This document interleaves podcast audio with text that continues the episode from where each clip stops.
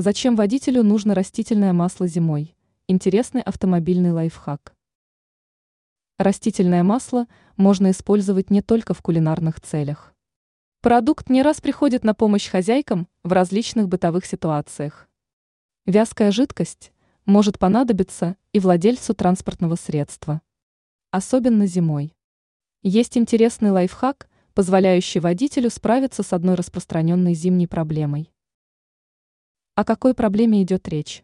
Зимой часто примерзают автомобильные двери. Такое явление объясняется попаданием влаги на уплотнительные резинки. Вода замерзает, образуется лед, в результате чего открыть двери не получается.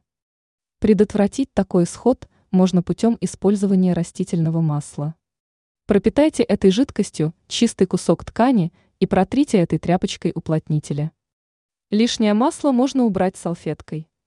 В итоге на поверхности появится прозрачная пленочка, которая не даст влаге появляться на материале. Теперь водитель может не бояться того, что двери примерзнут.